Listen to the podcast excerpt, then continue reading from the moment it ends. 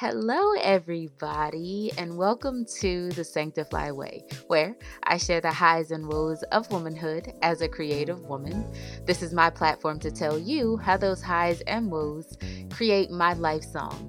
Because, as the saying goes, life is a disco, and no matter how many times the music changes, you just keep on dancing.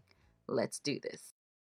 A lot has happened over the last, I think, year that we last spoke, I've gone on a an extreme health journey, um, just getting myself together health wise. So I've lost about 35 pounds, and um, I'm just in a healthy mentality. You know, happy, healthy, whole is what has been my motto for the last couple of months. Um, honestly, the last year, and I can't wait to share some of the lessons that I've learned.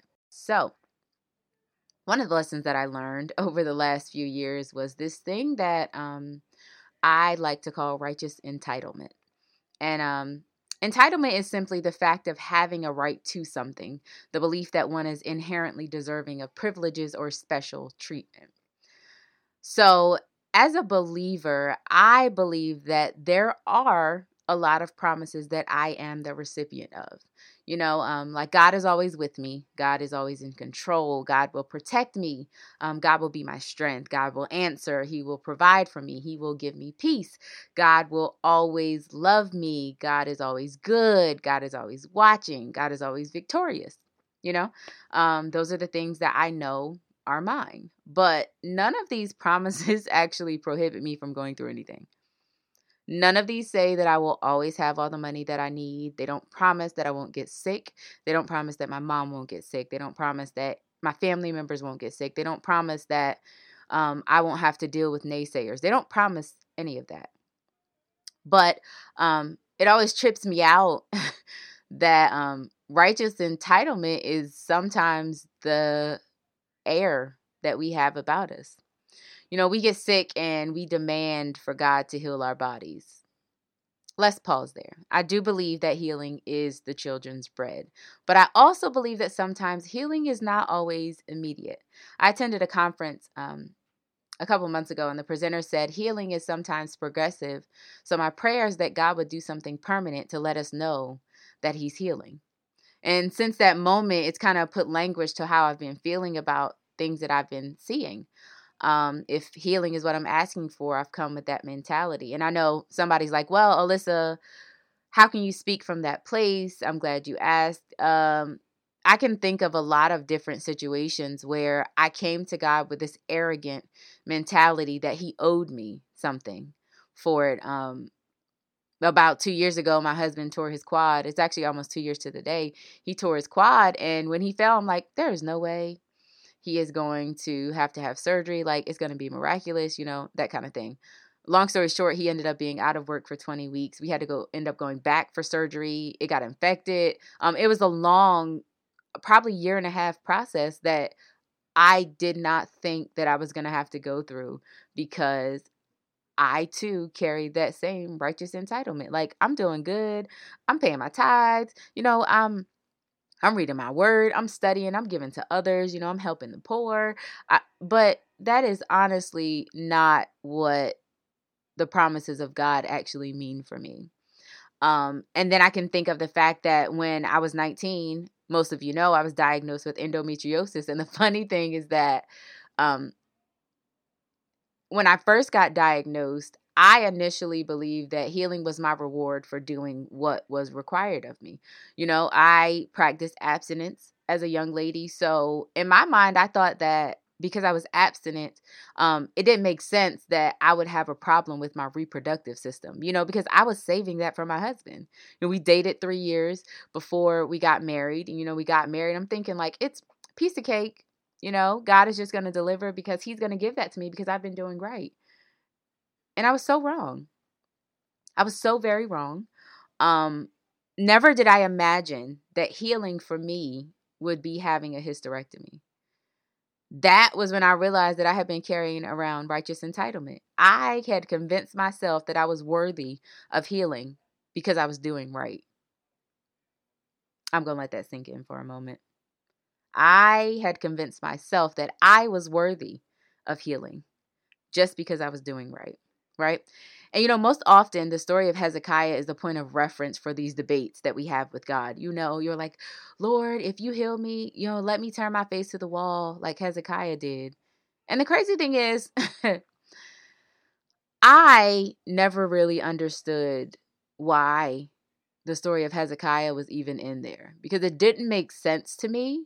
Because every promise that Hezekiah made to God on his deathbed, he broke all of them um his promises to God where you know if you heal my body I'll I'll I'll do your will and I'll teach my children and I, they'll teach their children and you know it'll be a wonderful thing and I'll serve you for the rest of my life.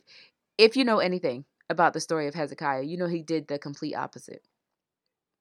He did good for a while and then all of a sudden he just went left and that totally was not what happened, right?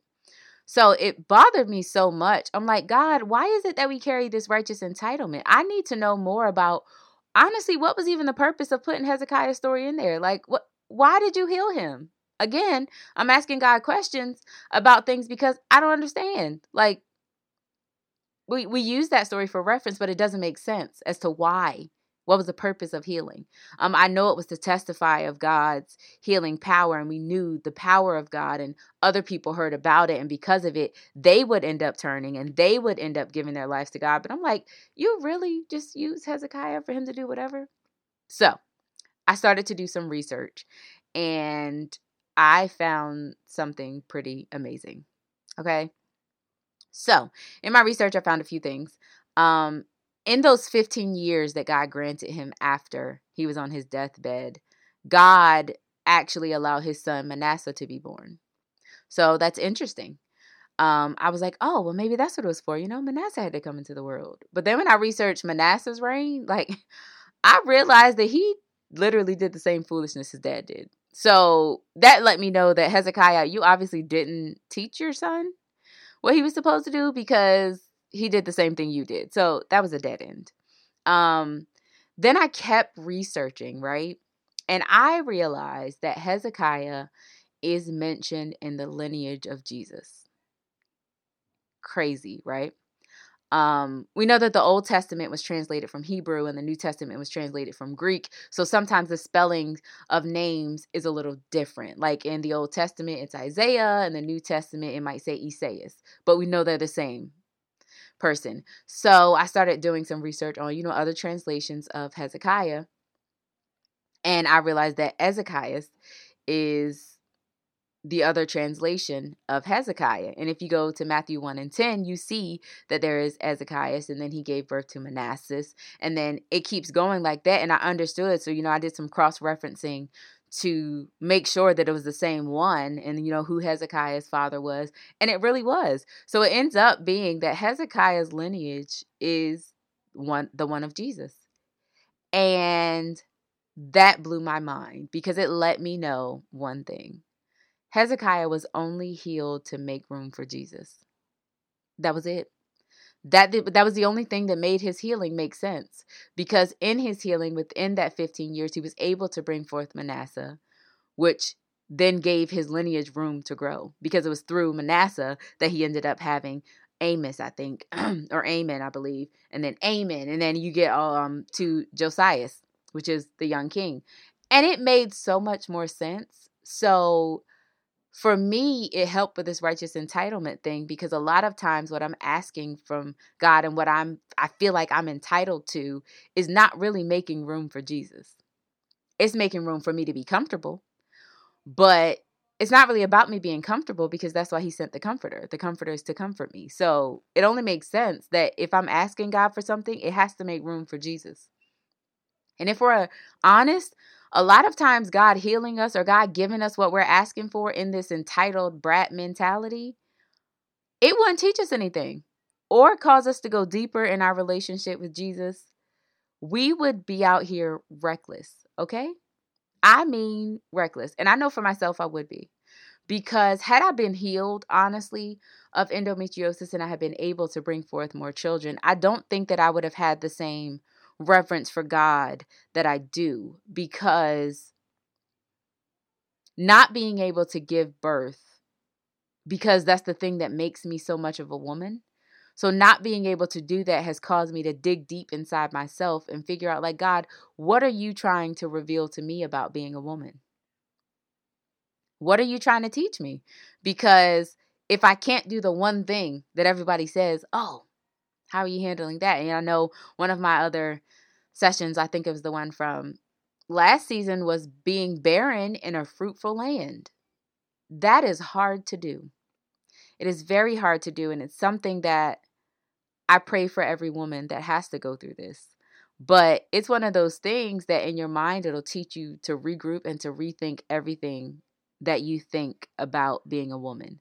So for me, this whole endometriosis thing, it gave me a level of empathy and a level of sympathy and a level of compassion for women in a different way that I don't think I would have been able to grasp had God given me what I asked for.